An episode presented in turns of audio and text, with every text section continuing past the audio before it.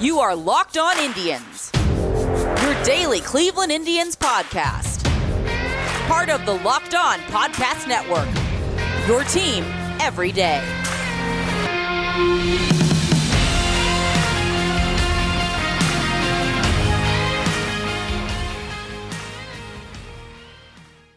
Hello, everyone, and welcome to Locked On Indians. I am your host, Jeff Ellis. We're going to do something different on today's show. I, I've just come to the conclusion, as much as I enjoyed writing, uh, the time for me to write after I lost the, the gig at 24 7, after they got rid of baseball in general, uh, with this podcast, along with having a small child and uh, a larger commute and time commitment with a day job, writing is just one of those things. As much as I would love it to happen, it isn't.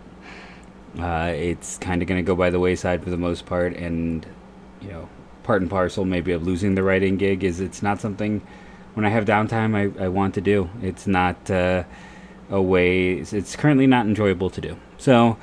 I have been promising and promising this the second half of my uh, way too early mock draft, so we're going to do it here on the podcast instead. We're going to do something very different. I'm going to go through this, including the Indians selection and why. But I'm going to go through all the teams that uh, had been eliminated to talk about them. Uh, again, Houston Astros don't have a pick because of what happened. So we're going to see how far I get into thinking this might be a two day podcast affair. Uh, especially because at the end of today we'll have uh, Atlanta we can talk about or Los Angeles to talk about, who currently uh, Los Angeles is picked 29 and Atlanta is picked 24.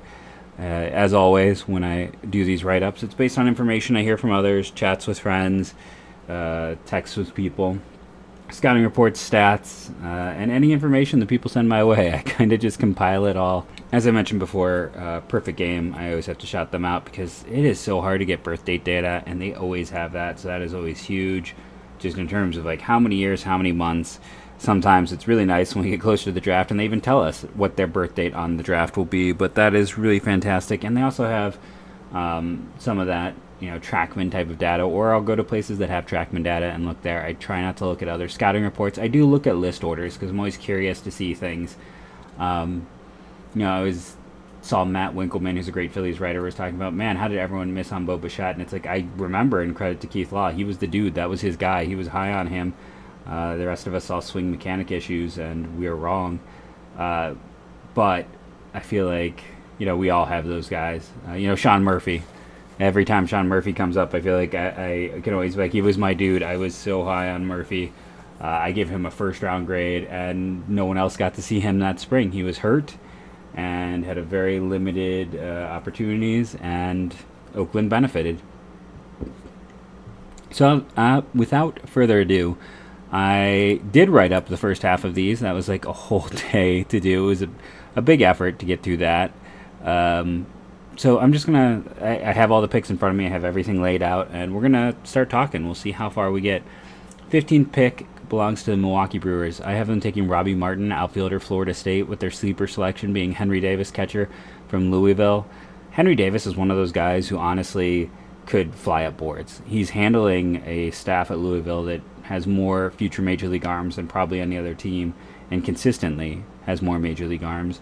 They've turned into maybe the premier baseball factory in terms of uh, talent that is produced from their program. Uh, so he, as a sleeper, he makes sense here. It's just he barely got to play last year, just like everyone else. I just kicked over something. So, uh, but it was his first year at Louisville. We didn't get to see some stuff. He had absurd numbers in a very small sample. Robby Martin has been a highly productive outfielder at Florida State. Uh, Brewers are all about production. We have seen that with their picks. They kind of like safer, high ceiling production. They look at some of the same stats numbers I do. That's how they take Ethan Small in the first round when most people think he's a second round pick. Um, I'm blanking on. Oh, they took Garrett Mitchell, the who was a, for them uh, a big risk pick because there hadn't been as much data behind that. But this is a team that takes guys with plus hit tools or sliding talent is another thing. Brice Turang was sliding talent. Uh, Garrett Mitchell sliding talent. So also keep sliding talent in mind. Miami Marlins were this was one of those picks I spent a lot of time. They are they have the 16th pick debating. Uh, their first few drafts with the new regime were very, very ceiling oriented, like just swings, big time swings. With the last few, they've gone kind of safer early and still taken their fair share of swings. That being said, it's a really good prep pitcher class, and I have one prep pitcher who's come off the board. So Chase Petty has an unreal mix of uh, just with his pitches and what he can do. Uh, he's hit triple digits this year. There's some really solid secondary offerings. I feel like he would have been, for me, the number one pitcher in last year's class. It's a pretty athletic, clean profile. I think he's a really interesting, high upside, cold weather arm, New Jersey. Uh, if they go for ceiling, Chase Petty makes a lot of sense right here. He could move relatively quickly if you want to just consider him a bullpen arm, though that does feel like a massive waste. Sleeper, if you go for college production, Christian Franklin, Arkansas, one of those underrated baseball fa- factories, frankly. Like Arkansas always puts out one to two high picks every year.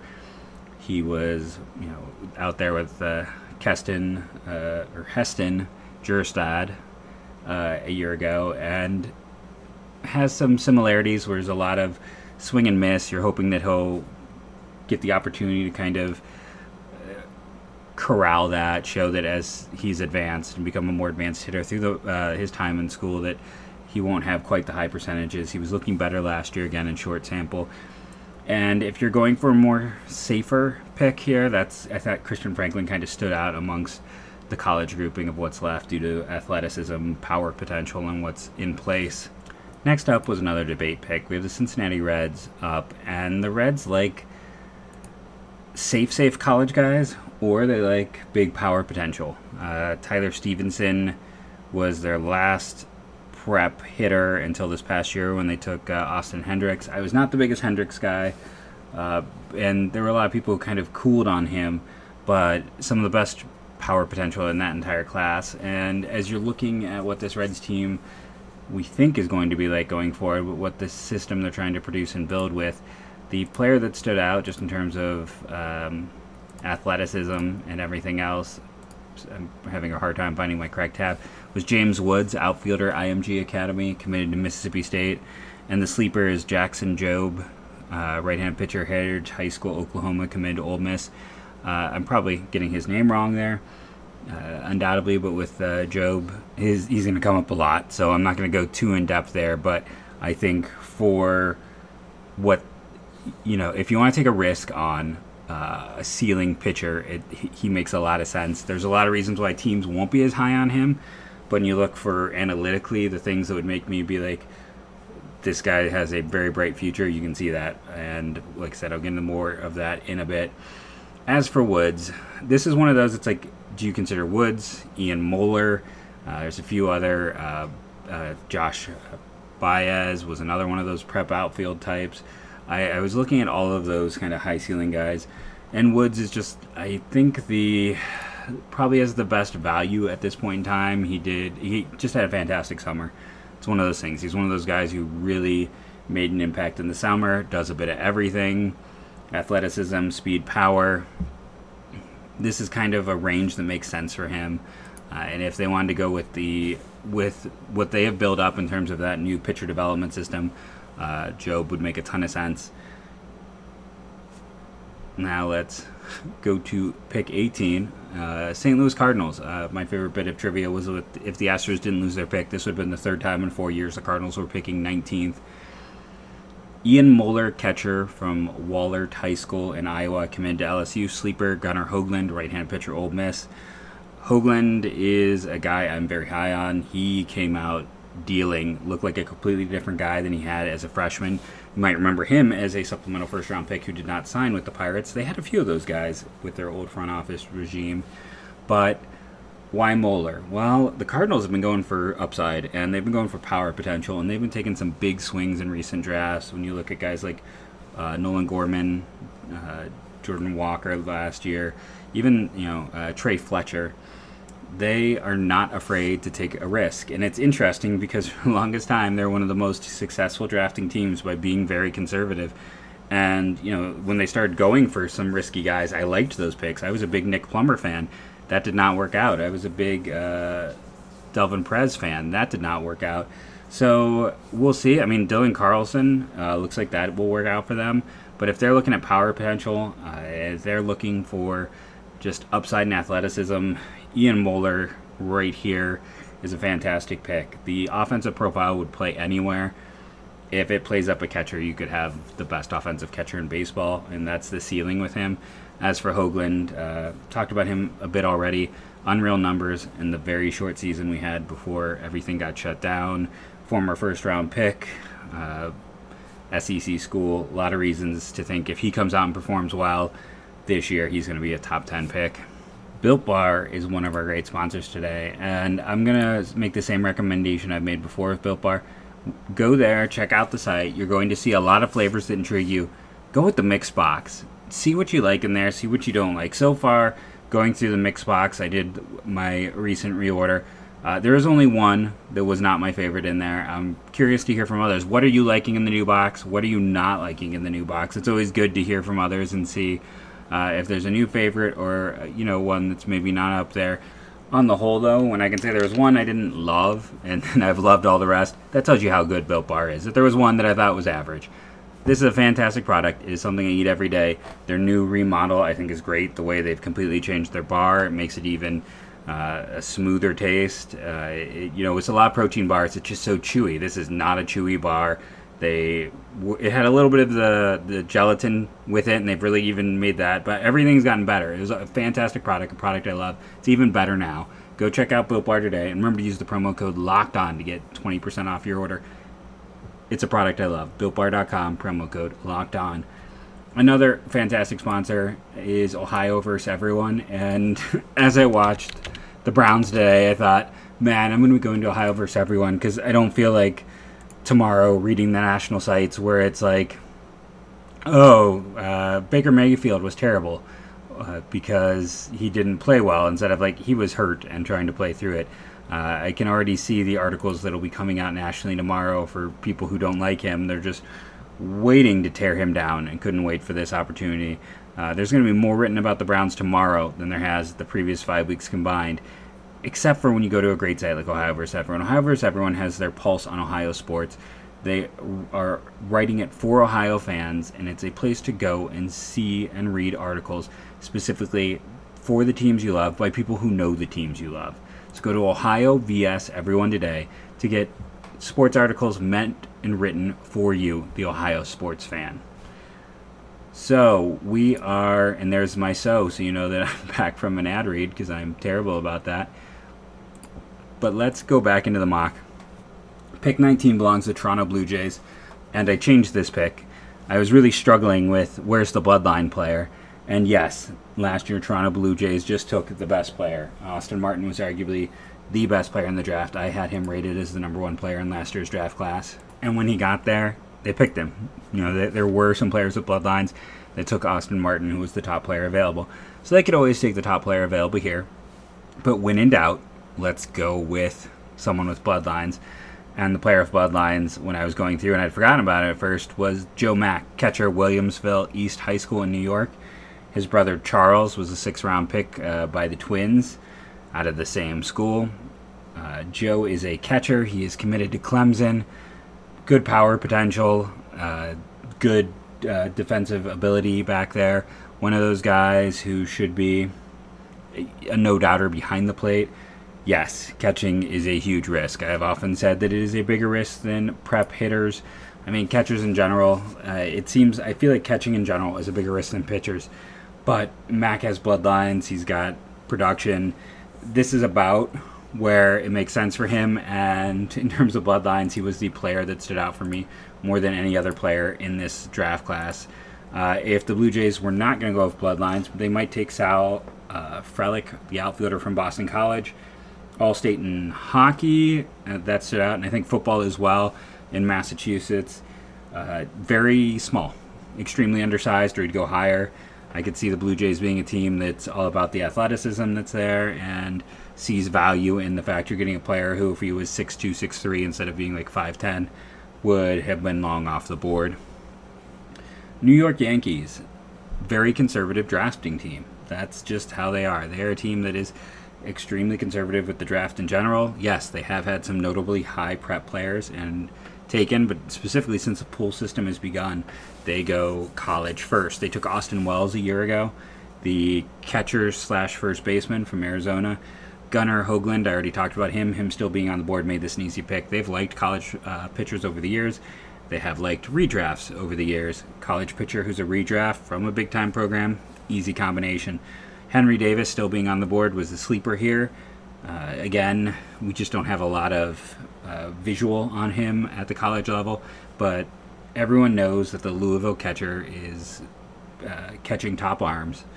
The his skills behind the plate were never in doubt, and the offensive production last year really put him on the map. This is kind of starting to make sense for a potential range for him. So I think Hoglund with the Yankees and their preferences, uh, makes a lot of sense right here. The college arms are kind of thinning out at this point, and there is a bit of a drop off in my mind after Hoglund. So here, uh, it just made sense for me in terms of what the Yankees do and who's still on the board.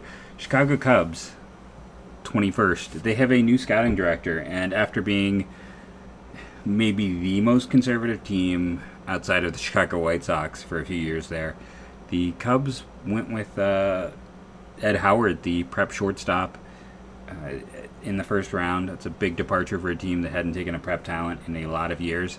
Cubs are just a fascinating squad because they have so you know everyone talks about Kris Bryant. We'll talk about the Cubs a little bit more later this week when I get back to my uh, NL Central trade preview.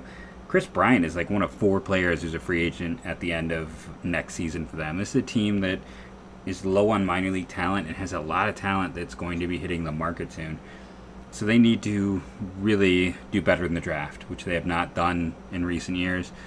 Uh, if they are going to go for ceiling here, Josh uh, Baez, they had some success with a you know another uh, Jay Baez in the first round in the past, who was a prep talent.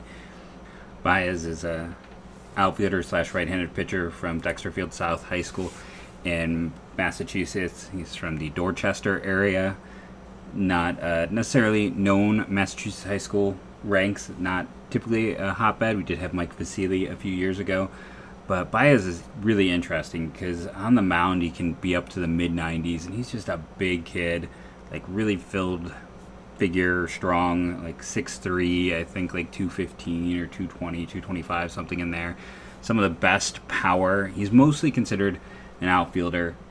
Uh, just huge raw power maybe the best in the class, but he also has the big arm. He's a fascinating individual because there's so much potential there.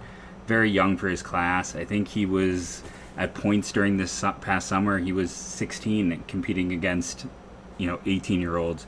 He'll be, I believe, he'll still be 17 when the draft rolls around. When the younger players in the class, lots of ceiling, lots of potential. Cold weather bat, young for the, his class, two way talent if you're looking for highest uh, risk reward in this class, it's it's right there.